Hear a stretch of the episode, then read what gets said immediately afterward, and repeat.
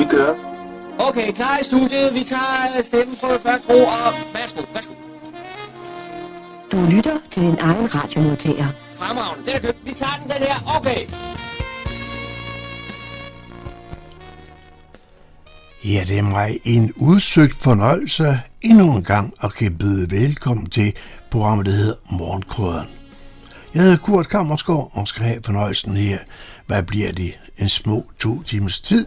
Og som altid, så lægger vi ud med at fortælle lidt om, hvad det er, vi har med her i dag i programmet.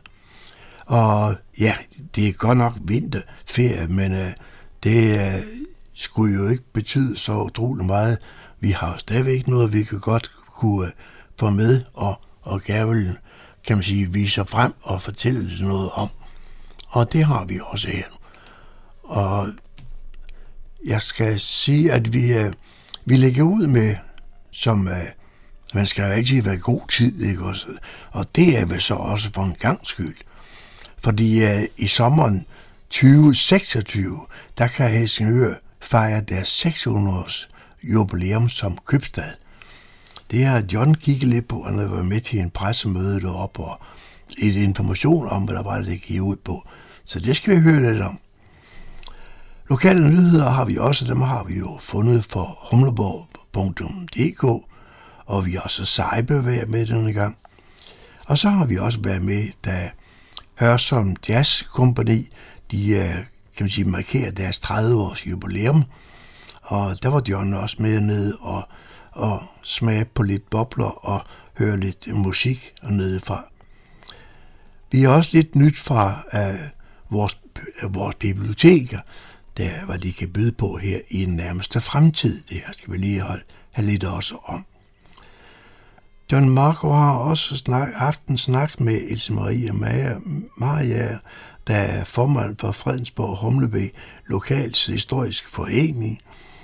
Anledningen er, at hun har valgt at forlade øh, bestyrelsesposten her ved næste kommende generalforsamling. Det hører vi mere om også her i udsendelsen. Mod strømmen, ja, det er titlen på en øh, uh, udstilling uh, øh, på, nede på Luciana.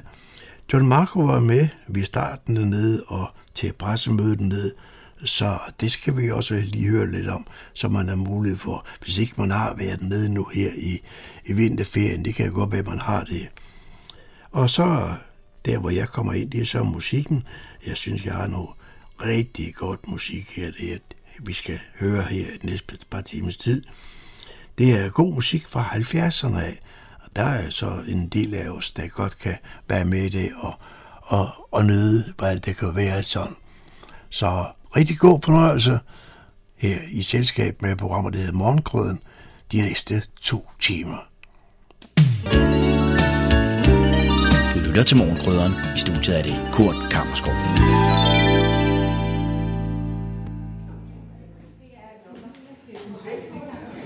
Den 2. juni 2026 markerer man Helsingørs 600 år som købstad. Og i den forbindelse havde foreningen Helsingør Købstad arrangeret et PR-møde i Kammerlitterhuset fredag den 2. februar. Det er formanden for foreningen Helsingør Købstad, Martin Kallesø, der byder velkommen. Kære alle sammen, kære forening, og kære alle jer, der har mødt, mødt frem. På øh, vores vegne vil vi gerne, eller vil jeg gerne øh, byde jer alle sammen rigtig, rigtig hjertelig velkommen her. Og så kan man spørge sig selv om, altså øh, den overskrift, der er på vores event, 1400-tallet. Jeg, jeg, jeg, vil, jeg, jeg vil gerne medgive, at det kan lyde lidt tørt, det kan måske ligefrem lyde kedeligt, øh, og på en eller anden måde få lagt ud med, med det her, men det er alt andet end kedeligt. Fordi lige præcis det, øh, de, de år øh, er afgørende for, for vores by her. Fordi det er lige præcis, altså dels kan man sige, grunden til hovedårsagen til, at vi står her, er jo i 1426. Om, om ja, faktisk vel, præcis om to og et halvt år. Øh, men der sker bare så mange ting i det inden, inden, for, inden for, for, for de år, som øh, måske om, om, øh, om, om noget er afgørende for byen, og hvor byen øh, dels øh, hvad skal man sige, øh, øh, får, får, får, får, får plads og får ligesom øh, øh, sat sit præg. Øhm, ja, vi har ret meget på vores program i dag, så jeg tror egentlig, jeg vil, lige inden jeg giver ordet til dig, Jette, så øh, efter, efter du har, har fortalt lidt, så vil øh, Ketil og Mogens sp- spille noget øh, mu- musik for os. Der er, skulle gerne stadigvæk være lidt, lidt vin derovre, og inden I går, så synes jeg, I skulle kaste et blik på vores øh, projektforslag til et be- besøgscenter ved Gure. Lottoen. Tak.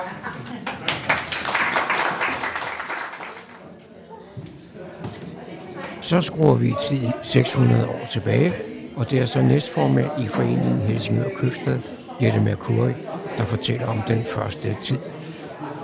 Så er det min tur. Jeg har så fornøjelsen at skulle fortælle om jeg kan Pommern til Helsingør i 1400-tallet. Og det er jo så baggrunden for Helsingørs gloværdige historie internationalt. Det er på international plan, og som vi skal fejre stort og net, om netop to år, den 2. juni 2026. For det var den dato, Her tillader jeg mig at gå ud af Jette Mercuris øh, meget lange beretning, for optageforholdene var ikke ideelle. Er.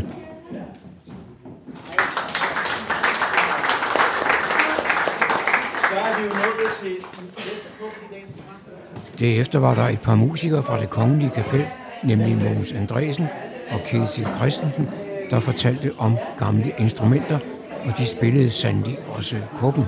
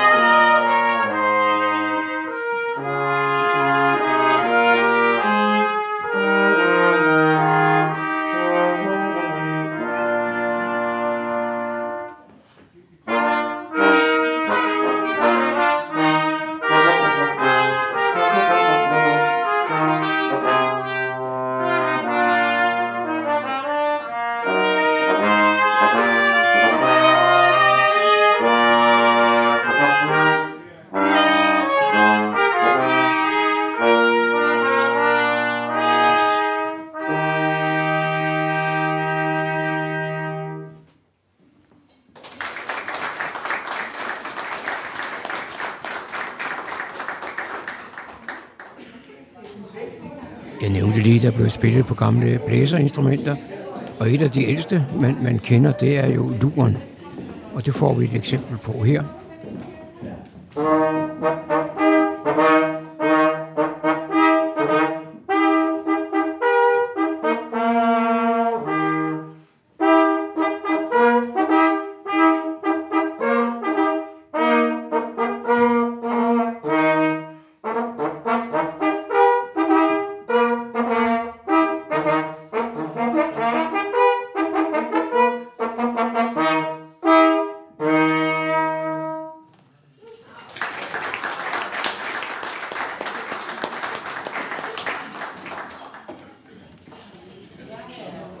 Må siges at være interesse for Helsingørs 600 års øh, jubilæum som købstad. I det der var mødt et sted mellem 50 og 60 personer frem til dette PR-møde. Så er der igen blevet tid til lokale nyheder, kulturinformation og servicemeddelelse. De er alle sammen hentet fra humleborg.dk. En af verdens førende eksperter inden for kunstig intelligens, Kate Crawford, besøger Kunstmuseet Louisiana søndag den 25. februar. Anledningen er den aktuelle udstilling Det uerstattelige menneske, kreativitetens vilkår i den kunstige intelligens tidsalder. Kunstig intelligens, også kaldet AI, er tidens måske mest opsigtsvækkende og fascinerende teknologi. AI er ikke en udefrakommende kraft, men er baseret på menneskelige input. På den måde spejler AI den verden, vi lever i og er medskaber af. Brugen af AI i stadig flere sammenhænge rejser en masse spørgsmål. Hvem eller hvad vil teknologien gavne? Hvem vil den tro? Er der grund til at frygte, at kunstig intelligens kan overtage og overgå menneskets kreative evner? Kate Crawford er ekspert i de sociale konsekvenser ved kunstig intelligens, og denne eftermiddag i koncertsalen dykker hun ned i teknologien, som med en rivende fart og i et hidtil uset omfang er i færd med at ændre den verden, vi kender. Mark Wagner er vært. Arrangementet foregår på engelsk og er gratis at overvære for museets gæster. Arrangementet begynder kl. 15.00. Læs mere på luciana.dk. Har du nogensinde slikket på et 9 volts batteri? Løftet låget på popcornene, når de popper? Aldrig nogensinde? Så skal du overvære teaterforestillingen på Nødebo Kro søndag den 25. februar kl. 14.00. Forestillingen undersøger nemlig alt det, som voksne normalt advarer deres børn imod. Få en fantastisk oplevelse sammen med dine børn eller børnebørn, og lad jer rive med at børneforestilling 50 farlige ting, alle børn bør prøve. Arrangørerne lover spænding og ballade, og måske en udfordring eller to til de modige. I en tid, hvor der ofte tales om curlingforældre og børn, bevæger denne forestilling sig i modsatte retning. Pædagogik blandes med sjov, teater og viden fra fysik og kemi. Forestillingen er anbefalet for børn fra 4 år. Kom i god tid, for inden selve forestillingen kan du være med til et nervepirrende bombeeksperiment, hvor man undersøger, hvor eksplosive to helt almindelige ting fra dit køkken kan være. Forestillingen varer 45 minutter, og billetterne koster 80 kroner for børn og 140 kroner for voksne. De sælges i forsalg på nødebo-kro.dk indtil 24 timer før start. Resterende billetter sælges ved indgangen. Lørdag den 16. marts 2024 kl. 18.00 til 24.00 hylder Radiostøtteforeningen Lyden, de fantastiske 80'erne, ved et helt aftens arrangement i Fredensborg Golfklub. Diskjockey, Daniel har fundet vinylerne frem og vender plader, så dansegulvet med garanti bliver fyldt. Det sker til tonerne af de største hits fra dengang. Dørene åbner kl. 18.00 og middagen serveres kl. 18.30 med en to retters 80'er inspireret menu, mens musikken varmer op i baggrunden. Når klokken bliver 20.00 tændes disker lyset, og musikken sætter gang i dansegulvet, og undervejs bliver der forskellige quiz'er. Der bliver fælles spisning ved langbord, sammen med andre, og der er kun plads til 96 gæster, så vil man sikre sig plads, så book i god tid. Pris for hele arrangementet er 275 kroner. Bordbestilling sker til Ole Holte på telefon 20 67 52 25 eller e-mail olesnabelagholte.net. Det var, hvad vi havde for denne gang af lokale nyheder, kulturinformationer og servicemeddelelse fra humleborg.dk.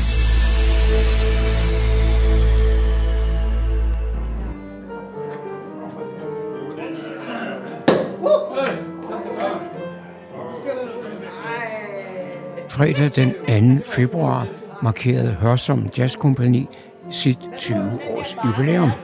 Det foregik på Selmersbo på Selmersvej i Hørsholm. Det er Jazzkompaniets formand, Kjeld Flemming, der her byder velkommen.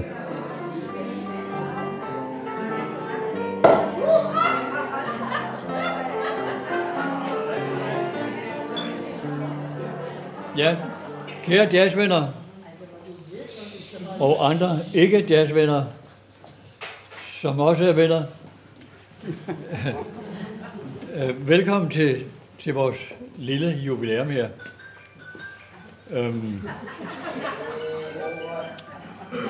det startede sådan set for 20 år siden, hvor jeg var på et kursus på Uldum Højskole. Et øh, jazzkursus. Og jeg var så heldig, så der var kun en pianist. Nej, en, en trommeslager i, øh, i en hel uge. Og øh, det, var, det, var, det var festligt. Vi startede klokken 9 om morgenen med morgenmad, og så gik vi ned i, i den store sal, og så spillede vi. Med en lille pause til middag, og så spillede vi til klokken 17. Og så var der, kunne vi lige hoppe i swimmingpoolen, og så klokken 18 var der spisning. Og øh, efter spisning var der fri jazz på skolen til klokken 20. Efter klokken 20 gik vi ned på et lille lokalt værtshus. Og øh, der spillede vi til klokken, den var to-tre om natten. Og øh, ja, og vi fik øl, alt det vi kunne drikke. Men, men øh, ja, vi, ja, vi fik meget øl. Og, og øhm, øhm, Jorden, min kone, hun kom derhen der den sidste dag, da vi havde fest og afslutning, og jeg hentede hende på stationen i Uldum, eller hvor det nu var. Hun kunne ikke kende mig. Men jeg har så været ædru næsten lige siden. Men øh, kort tid efter mødte jeg Knud Rasmussen her i Hørsholm, som spillede sax.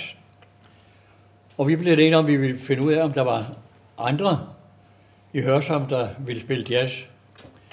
Så øhm, vi satte en annonce i avisen, i, i, i ugeposten, og så havde jeg håbet, der kom en 6-8 stykker i hvert fald. Der kom 25. Og de, jeg var lige begyndt at spille. Jeg havde kun spillet i otte dage. Så jeg kunne ikke styre det der. Så jeg måtte have fat i Jesper Kok, en af vores allerbedste saxofonister. Øh, Jesper Kok, han er jo et øh, kapelmester i Kong Hans Kongelige Hofkapel. Et fantastisk godt orkester. Øh, jeg øh, ringede til, øh, til Jesper Kok den anden dag og skulle hilse dem, der var her, som han stadigvæk kendte. Men uh, Jesper, han lavede alle vores arrangementer til os, til 25 mennesker. Og uh, Jesper var ikke så moderne, som vi er, eller prøver at være. Han skrev alle noderne med hånden til den gruppe, der var der, og det var mange. Og han ville ikke have noget for det. Jeg skulle bare hente ham i vandløs og køre ham hjem. Fantastisk.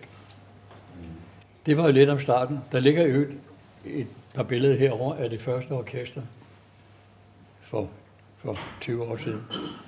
Øhm, og så vil jeg selvfølgelig til sidst sige tak til vores kommunale myndigheder, som jo har støttet os utrolig meget lige fra starten. Øhm, vi, øh, vi blev godkendt til at få, få som, som øh, frivillig forening og fik lokaler.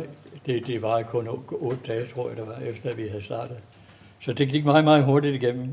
Og øh, der vil jeg sige tak for den hjælp og opbakning, som vi har fået fra alle kommunale myndigheder. Tak for det.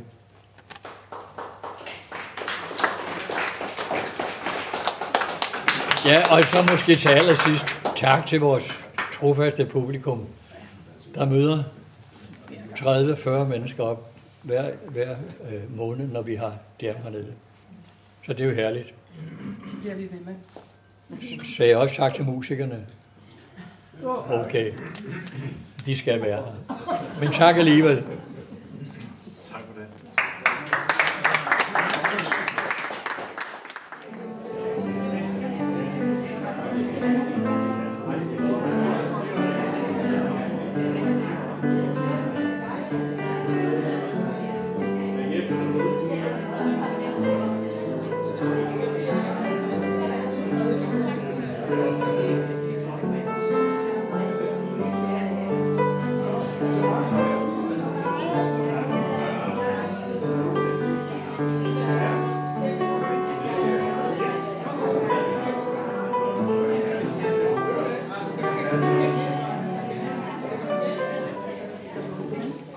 Så er det borgmester i Hørsholm, Morten Slotved, der tager ordet og ønsker tillykke.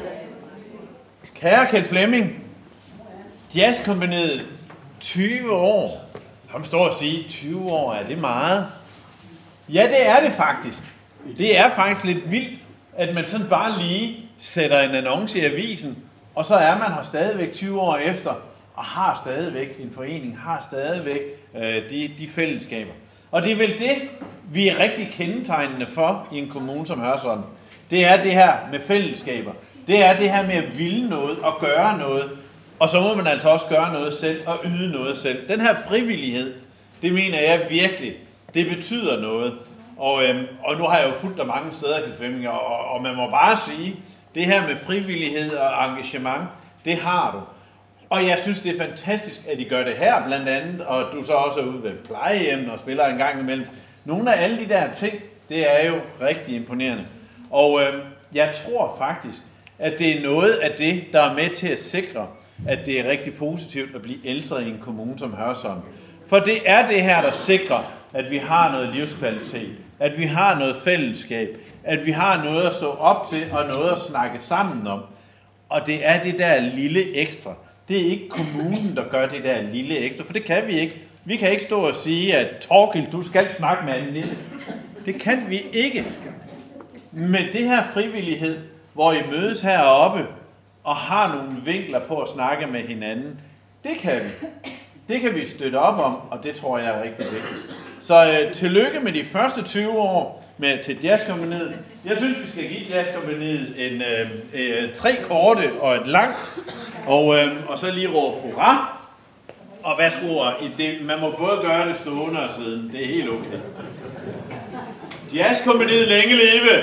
Hurra! Hurra! Hurra! Og så er det lange. Hurra! Skål.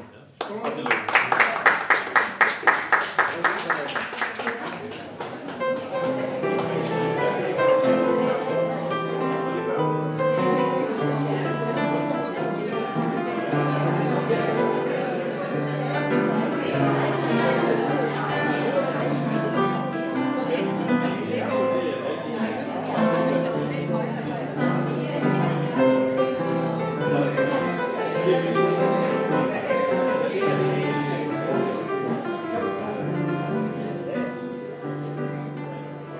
Musikken her ved receptionen blev leveret af Inge Lund og Carsten Jonasen.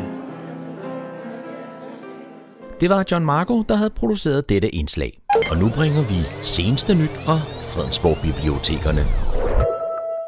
Jeg sidder her sammen med Julie fra Fredensborg Bibliotekerne. Kan du fortælle noget om de kommende aktiviteter, I har?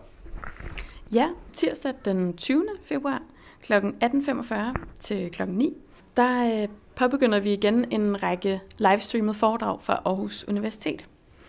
Og øhm, det foregår på Nibo Bibliotek og er gratis, men man skal tilmelde sig, og det plejer at være ret populært. Og øh, den her gang, der handler det så om samspillet mellem mennesker og de mikrober, vi lever i symbiose med. Og øh, det vil være professor og parasitforsker Peter Lindberg Nejsum, som øh, så står på Aarhus Universitet og fortæller sammen med professor i evolutionsbiologi, Tom Gilbert fra Københavns Universitet. Og øh, det bliver så livestreamet til øh, alle mulige biblioteker og menighedshuse og forskellige steder rundt omkring i Danmark. Og øhm, man kan sagtens stille spørgsmål, selvom man sidder på afstand. Og det vil man få forklaret på aftenen, men det, det gør man via sms. Så øhm, det plejer at være en, en super spændende måde og en rigtig øh, dygtig formidling af, af forskellige faglitterære emner. Onsdag den 21. kl. 18.30, der har vi en øh, forfattersamtale mellem Tejs Ørntoft og Asta Olivia Nordenhoff. Og det foregår på Humle Bibliotek og koster 60 kroner.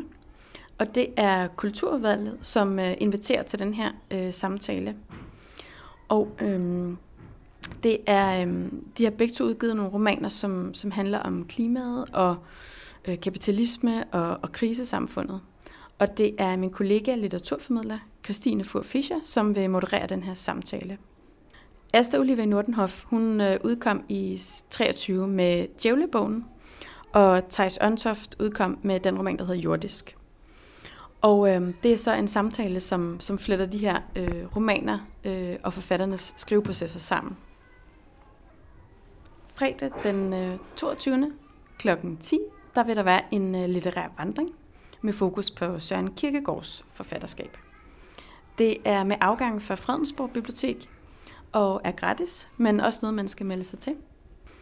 Og øhm, det er øhm, øh, som sagt Kirkegaards tanker øh, og tekster, som der vil være uddrag fra.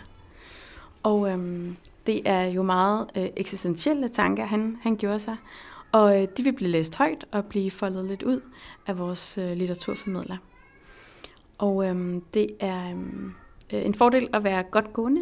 Det er en tur på cirka maks 5 øh, km i nærheden af Fredensborg Bibliotek, og vi ender øh, tilbage på biblioteket igen. Indslaget var produceret af Søren Hybsmand. Du lytter til morgenkrydderen. Jeg er taget til Fredensborg og er gået indenfor hos Else Mariager. Og Else er formand for Fredensborg Humlebæk Lokalhistoriske øh, Forening.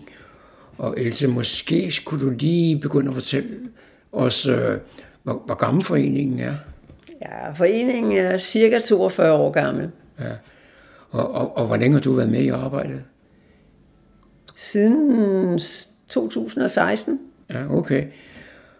Og nu er du så formand.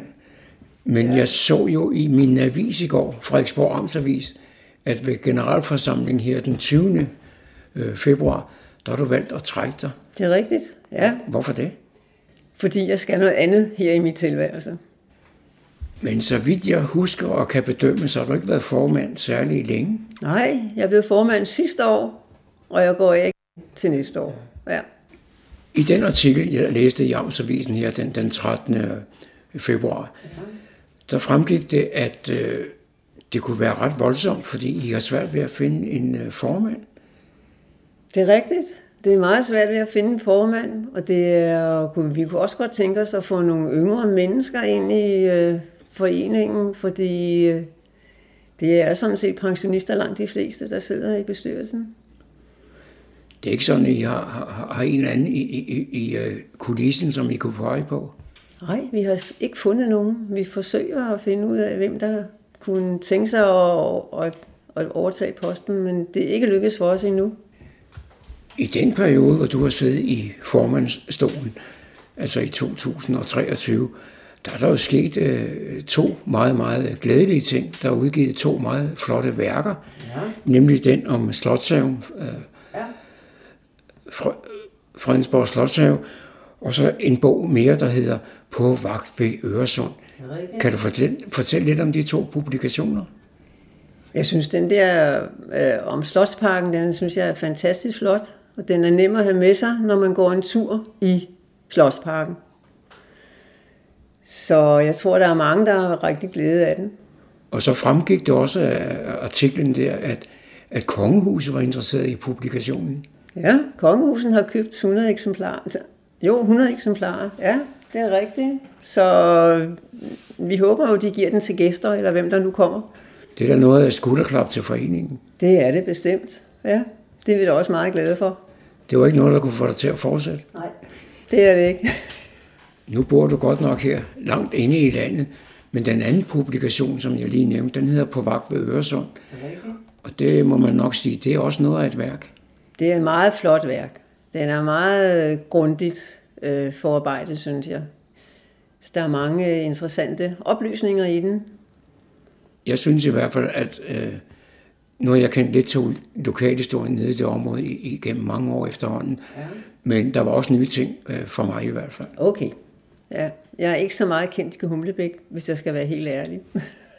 hvis man nu efter at have hørt vores øh, lille øh, snak her, skulle være interesseret i at komme ind i foreningen og eventuelt blive formand, hvad, hvad kan man så gøre? Ja, så kan man øh, ringe til mig, eller man kan sende en mail til foreningens mailadresse, som hedder fred humle lokal hist gmail.com. Man kan også gå ind på foreningens hjemmeside, der kan man også se, hvad mailadressen er. Og så skal vi lige have dit telefonnummer. Ja, mit telefonnummer det er 50 70 90 47. Indslaget var produceret af John Marco. Du lytter til morgenkrydderen. Falske apps. Sådan kan de skade dig. Cyberværet med IT-sikkerhedseksperten Leif Jensen. Velkommen til Cyberværet for uge 7. Vi bruger apps som aldrig før, og nogle af de mest brugte apps er dem, vi bruger til kommunikation. Det gælder både på iOS og på Android, og nogle af de mest populære, såsom WhatsApp, Telegram, Signal, de har kloner, der er meget populære medier til distribution af malware. At det netop er de apps, der er så populære at lave kopier af, det er ikke så underligt. Det er estimeret, at Signal har omkring 40 millioner brugere, Telegram omkring 700 millioner, mens WhatsApp fra Meta har omkring 2 milliarder aktive brugere om måneden. Cyberbanditterne er blevet ret dygtige til at snyde brugerne til at hente deres apps, og de vil ofte lave ondsindede kopier af apps, der kan være ret svære at skille fra de originale. Derefter distribuerer de dem via phishing-beskeder i mails, sms'er på sociale medier eller via kommunikationsappen selv, hvor ironisk det lyder. Beskederne lokker dem over på scamsider, der lokker dem til at installere, hvad brugerne tror er en officiel app. Nogle gange går linket til apps på Google Play, og hvor falske apps fra tid til anden slipper igennem de sikkerhedschecks, der er på denne App Store, så er det yderst sjældent, at det sker på App Store fra Apple, hvor økosystemet er lukket meget hårdere ned. Hvert fald indtil videre, fordi der er EU-lovgivning på vej, som muligvis kan tvinge Apple til at lukke op for, at man kan installere apps fra andre App Stores end Apples egen. Disse falske apps de kan give dig et hav af problemer, som blandt andet tyveri af følsomme personlige data, der kan sælges på The Dark Web, bankinformationer, der kan bruges til svindel og phishing, ydelsesproblemer, fordi ondsindede apps ændrer på enhedens indstillinger og funktioner, hvilket kan sløve den. Tonsvis af advær, der dukker op på enheden. Spyware, der lytter med på dine samtaler og beskeder. Ransomware, der låser din enhed. Og meget mere. Nå, men hvordan i alverden spotter man så en falsk app? Det kan altid være en god idé at være på vagt for usædvanlig aktivitet på din enhed. For tænk nu, hvis malware slipper igennem dine forsvarsværker.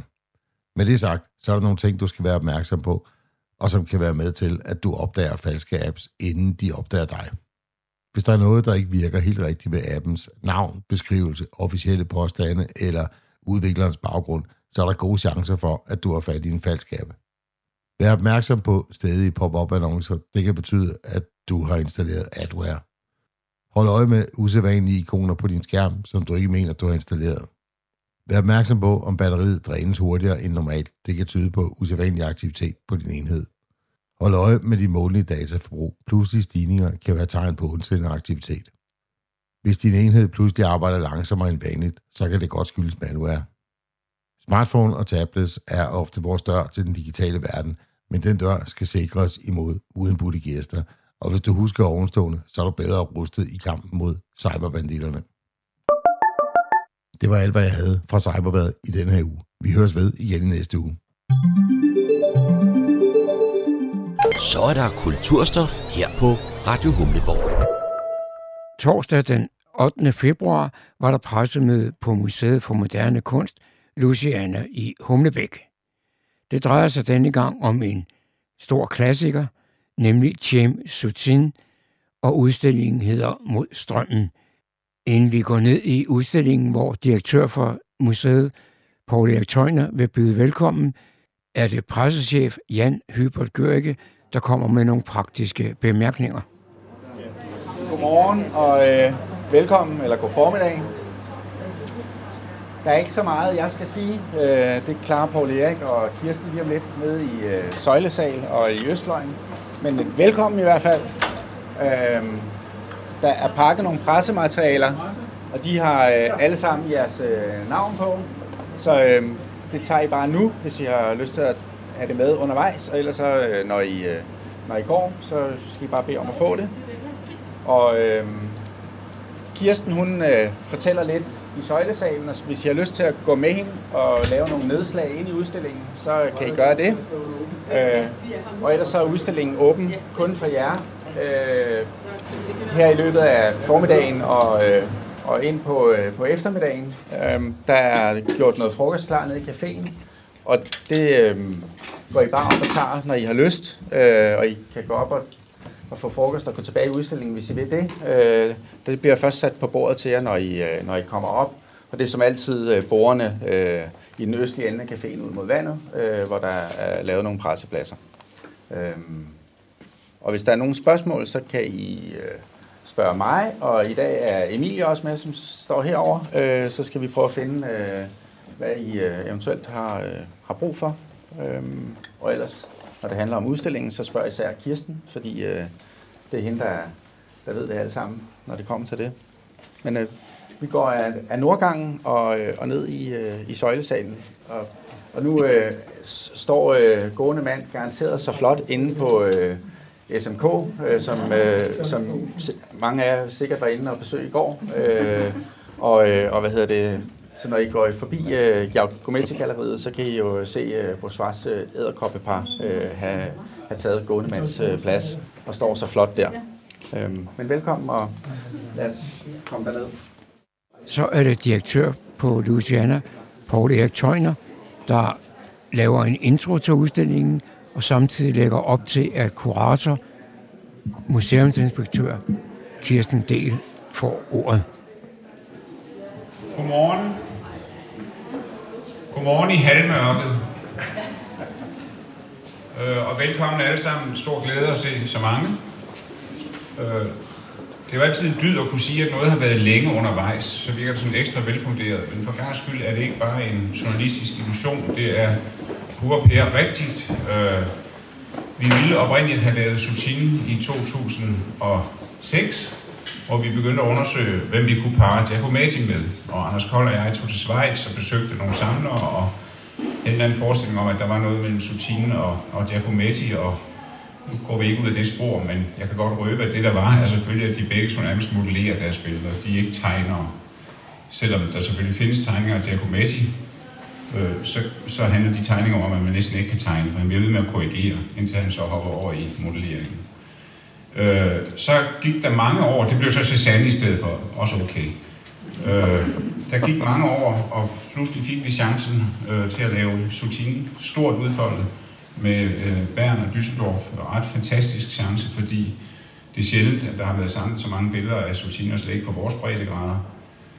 Og så nemt er det heller ikke at få fat i det. det. I kan jo se, hvis I går rundt og kigger på rammerne, dem har vi altså ikke, ikke valgt, vil jeg lige sige. Så kan I se, at det er jo sådan, det rangerer jo højt i sådan den klassiske del af et hvert museums øh, samling. Der, de kan næsten ikke komme til for hul og gesvejsninger. Men sådan er det. Vi kan ikke pille rammerne af, og hvorfor også. Jeg lovede Kirsten næsten ikke at sige noget, så hun kan sige en masse, men jeg vil dog sige to ting. Øh, øh, det ene er, at jeg har stort set aldrig mødt en maler, som ikke er helt vild med Soutine. Øh, så altså, han er i, i virkelig udpræget grad også kunstnernes kunstner, og jeg har tænkt meget over det, jeg har ikke noget svar på det, hvordan det kan være. Fordi det er alle mulige slags malere, som bare er helt vildt med Og jeg tror, det har lidt at gøre, og det vil Kirsten sige mere om, det har lidt at gøre med det der forhold, som jo er essentielt malerisk. Hvordan forhandler man det at tegne og det at male? Øh, og der er Soutine jo et helt radikalt svar, fordi han er nærmest en antitegner. Altså vi kan godt se, hvad det forestiller, men det er jo mildt en verden under tryk. Han arbejder foran motiverne, og hvis I sammenligner ham med en anden, som man tit gør, Van Gogh, så er det næsten det modsatte hos Van Gogh. Van Gogh er en fantastisk tegner, men han konturerer sine ting, og de står og dirrer omkring de der streger, men det hele flyder ud hos subtilen. Øh, det andet, jeg vil sige, det er, altså det kunne man tale i timevis om, og det kan Kirsten tale om, men det andet, jeg vil sige, er, at, at når vi laver sådan en klassisk øh, udstilling som den her, så tænker man jo straks, at det er et nobelt kapitel i historiebogen, som vi vender med sådan et lille sus. Øh, det er det selvfølgelig også, men det er øh, for mig og for andre også helt ekstremt samtidigt. Øh, og det er jo alligevel underligt at tænke på, men vi kan jo ikke lade være med at reagere på den verden, der er omkring os. Og lige nu er der jo ret forfærdeligt meget, der minder om, at vi måske er i en ny mellemkrigstid, og mennesker er under tryk på samme måde, som de er i Sutins billeder, fordi det er jo ikke kun Sutin, der er under pres, og derfor ikke kan se klart, men det er jo også de mennesker, han maler, der er under tryk fra deres omverden. Så på en eller anden mærkelig måde er det både en tidslomme og et vindue. Og det passer øh, også meget, meget fint på Louisiana, fordi det er en del af den daglige motivering, både at kunne lave historisk stof, men også åbne vinduer til, til verden omkring os. Så kan jeg allerede se på Kirsten, jeg har talt for længe. Kirsten, det er kom herop og give et tysk foredrag af en CD længde. Velkommen. Tak.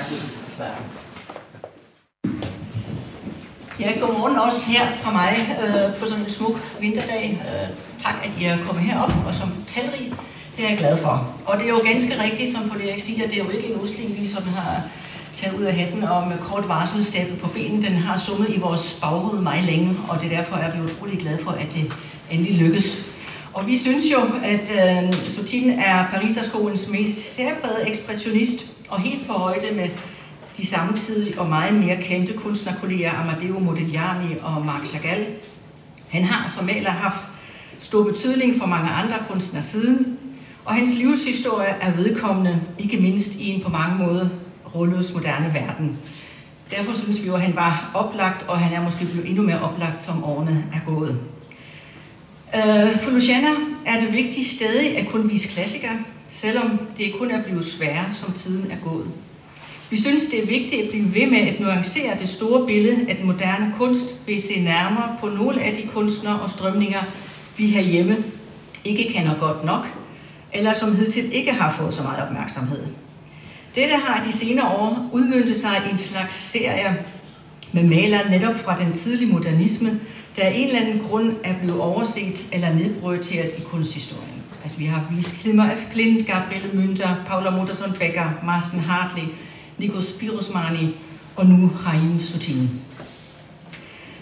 Men Soutine andre steder, blandt andet i USA, Frankrig og Schweiz, hvor der er også større samlinger af hans værk, nyder stor anseelse og jævnligt er blevet udstillet som en vigtig figur i den klassiske modernisme, er han i Danmark stadig et ubeskrevet blad og ikke synderligt kendt uden for den snævre kreds af kunstkendere. Vi har kun et enkelt værk i en offentlig samling. Det hænger på Statens Museum for Kunst, som modtog det som gave fra kunstsamleren Johannes Rump. Og ligesom der heller ikke har været mange værker udstillet her i landet. Her på Luciana har vi haft øh, Sotin to gange med på en udstilling. Det ene var et, øh, et blomsterstilleben på udstillingen Blomsten som billede i 2004, og så et tidligt selvportræt i selvportrætusling i 2012. Det vil sige, at der har manglet et fuldgyldigt øh, overblik over Sotins øvre, og det vil vi gerne have bud på med denne udstilling. Det er således første gang, øh, et dansk publikum kan opleve et bredt udsnit af Sotins samlede livsværk.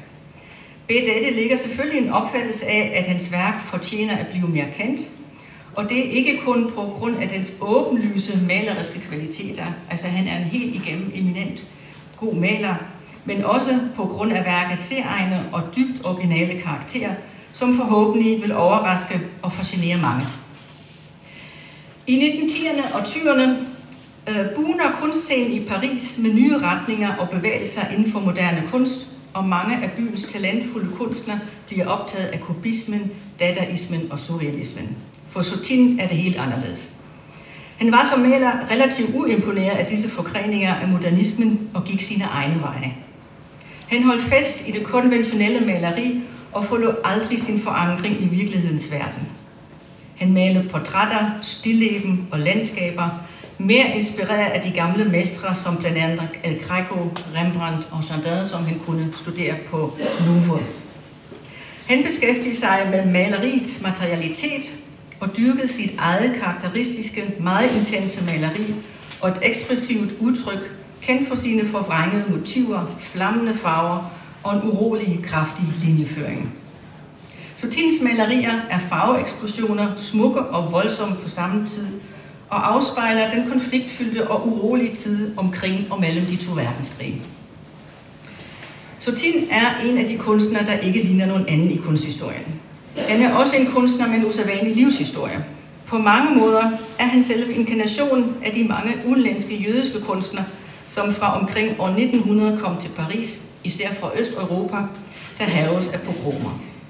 Han blev født i 1893 og voksede som en, det tiende af 11 børn op i dyb fattigdom i en jødisk ortodox familie i en lille by nær Minsk i det, der i dag er Belarus. Som bare 10-årig fik han tegneundervisning i Minsk og derefter på kunstskole i Vilnius og rykkede som bare 20-årig til Paris, som dengang var den europæiske avantgardes kunstmetropol. De første år i Paris er præget af sult og fattigdom. Soutine sluttede sig ikke til nogen kunstnergruppe, og selvom byen blev hans andet hjem, forblev han liv igennem en outsider.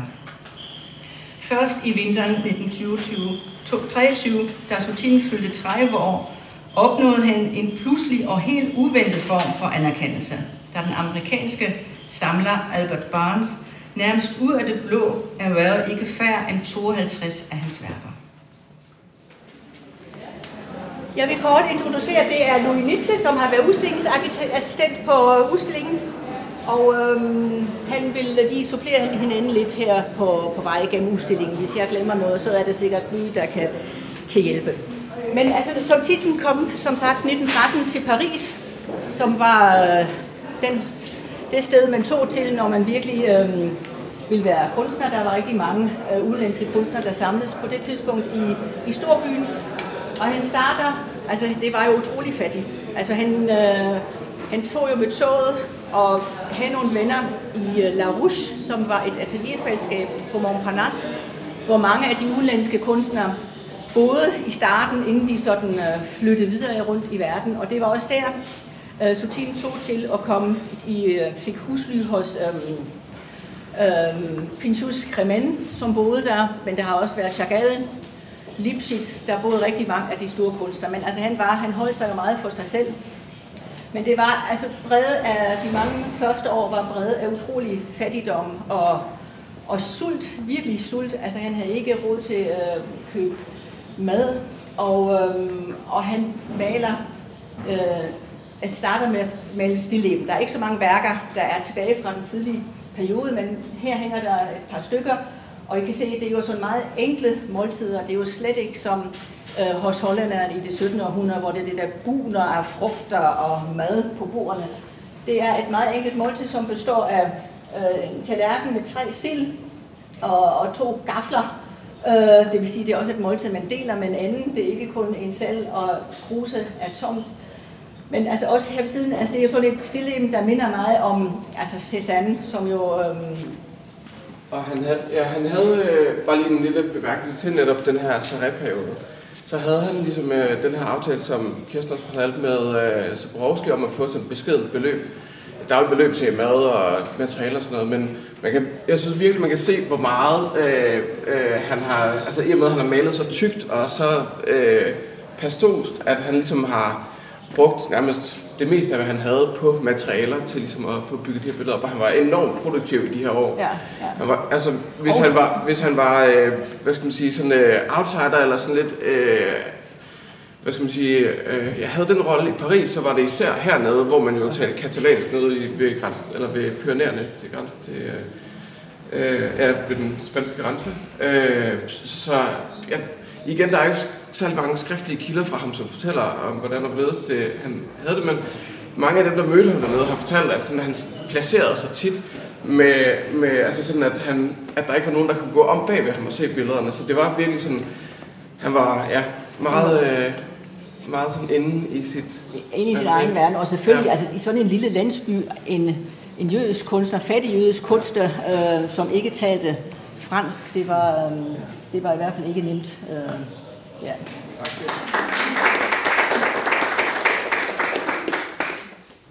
Udstillingen med James Sutins værker mod strømmen kan ses på Kunstmuseet Louisiana i Humlebæk frem til den 14. juli 2024. Så er der igen blevet tid til lokale nyheder, kulturinformationer og servicemeddelelse. De er alle sammen hentet fra humleborg.dk. Nivåvej har været ramt af oversvømmelser den senere tid. Lokalbefolkningen undrer sig over vandmasserne og den lukkede vej, og spørgsmålet på alles læber lyder, hvorfor kom vandet, og hvorfor blev vejen lukket? Årsagen til oversvømmelserne og den midlertidige lukning af vejen skyldes en kompleks situation omkring Lærgravsøerne, der er forbundet med rør. Specifikt er det den sydvestlige sø ved Nivåvej jernbanen, hvor vejvand fra den pågældende del af Nivåvej udledes. Dette vand kan normalt afløbe til søerne øst for den sydvestlige sø og videre via en grøft og et rør under Strandvejen ud i Øresund. Under flere højvandssituationer og to stormflodshændelser i december og januar er rør og grøft i midlertid blevet fyldt med tang, sediment og andet materiale. Denne blokering har forhindret afløbet til Øresund. Samtidig medførte øget nedbør, at vandspejlet i søerne steg dramatisk. Nordsjællands Vej og Park har reageret ved at fjerne blokeringerne, rense grøften og spule rør. Fredensborg Forsyning har også bidraget ved at spule de rør, de har ansvaret for. Disse tiltag har givet positive resultater, da vandet nu løber i det tiltænkte system, og vandspejlet i søerne sænker sig, om end det sker langsomt samtidig med at der fortsat kommer store mængder vand. Selvom der arbejdes hårdt på at genåbne vejen så hurtigt som muligt, skaber det våde vejr nye udfordringer. Lokalsamfundet opfordres til at følge med opdateringer om vejlukningen og de igangværende tiltag for at sikre en sikker og hurtig genåbning. Sangcenter Nordsjælland har længe næret en drøm om at samle børn og unge fra Hillerød og Fredensborg kommuner til en stor kordag, hvor glæden ved sang står i centrum. Denne drøm går i opfyldelse lørdag den 24. februar 2024 på Royal Stage i Hillerød. Her vil alle børn og unge, uanset om de allerede er en del af et kor eller ej, inviteres til en dag fyldt med musik og fællesskab. Morten Ernst Lassen, direktør i Sangcenter Nordsjælland, udtaler, vi ønsker med denne dag at inspirere og dygtiggøre både dem, der allerede er en del af et kor og oplever glæden ved at synge, men også dem, der endnu ikke har haft mulighed for at blive en del af et kor. Dagen vil være opdelt i aldersgrupper, hvor fire højt kvalificerede korledere vil guide børnene gennem en dag fyldt med musikalske oplevelser. Samtidig åbnes dørene for alle interesserede børn og unge, der ønsker at deltage i Åbent Huskor, en selvstændig aktivitet for børn i og omkring Fredensborg og Hillerød. Dagen kulminerer i en fælles koncert for familie og venner, hvor børnenes musikalske præstationer kan nydes og fejres. Naturpausen, et initiativ fra Fredensborg Kommune, rettet mod voksne, der oplever stresssymptomer, inviteres til en forfriskende og stresslindrende oplevelse i naturen.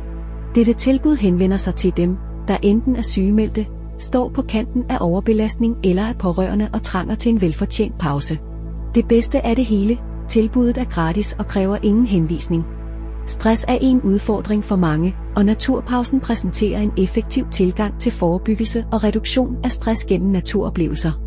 En halv til en hel times gåtur eller siddende afslappning i naturskønne omgivelser har vist sig at have en stressreducerende effekt, der ikke kun beroliger nervesystemet, men også øger opmærksomheden. Naturoplevelser foregår hver torsdag eftermiddag fra kl. 16.00 til 17.30 i perioden fra den 4. april til den 27. juni. Der er dog ingen aktivitet torsdag den 9. maj. Hver måned bringer nye naturoplevelser. April, skoven Knorrenborg Vang i Fredensborg. Maj, Krogerup skovene i Humlebæk. Juni, lærgravene i Niveau. Naturpausen er ikke kun en pause fra stress, men også en invitation til at genopdage den helbredende kraft, som naturen tilbyder. Tag det første skridt mod en mere afbalanceret hverdag ved at tilmelde dig dette unikke tilbud og opleve, hvordan naturen kan være et afgørende værktøj i kampen mod stress. Læs mere på fredensborg.dk.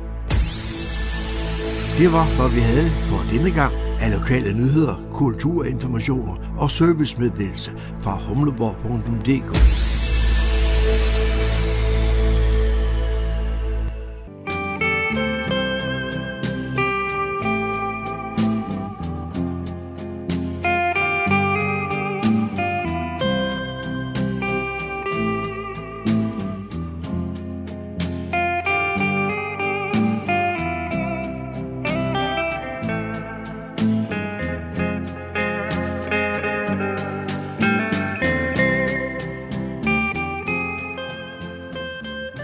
Disse toner fortæller os, at vi er nået til afslutningen på denne uges udgave af programmet, der hedder Morgenkrøden. Her fra redaktionen, som består af undertegnet, jeg hedder Kurt Kammersgaard. Ja, der siger jeg tak for nu, og på genhør en anden god gang.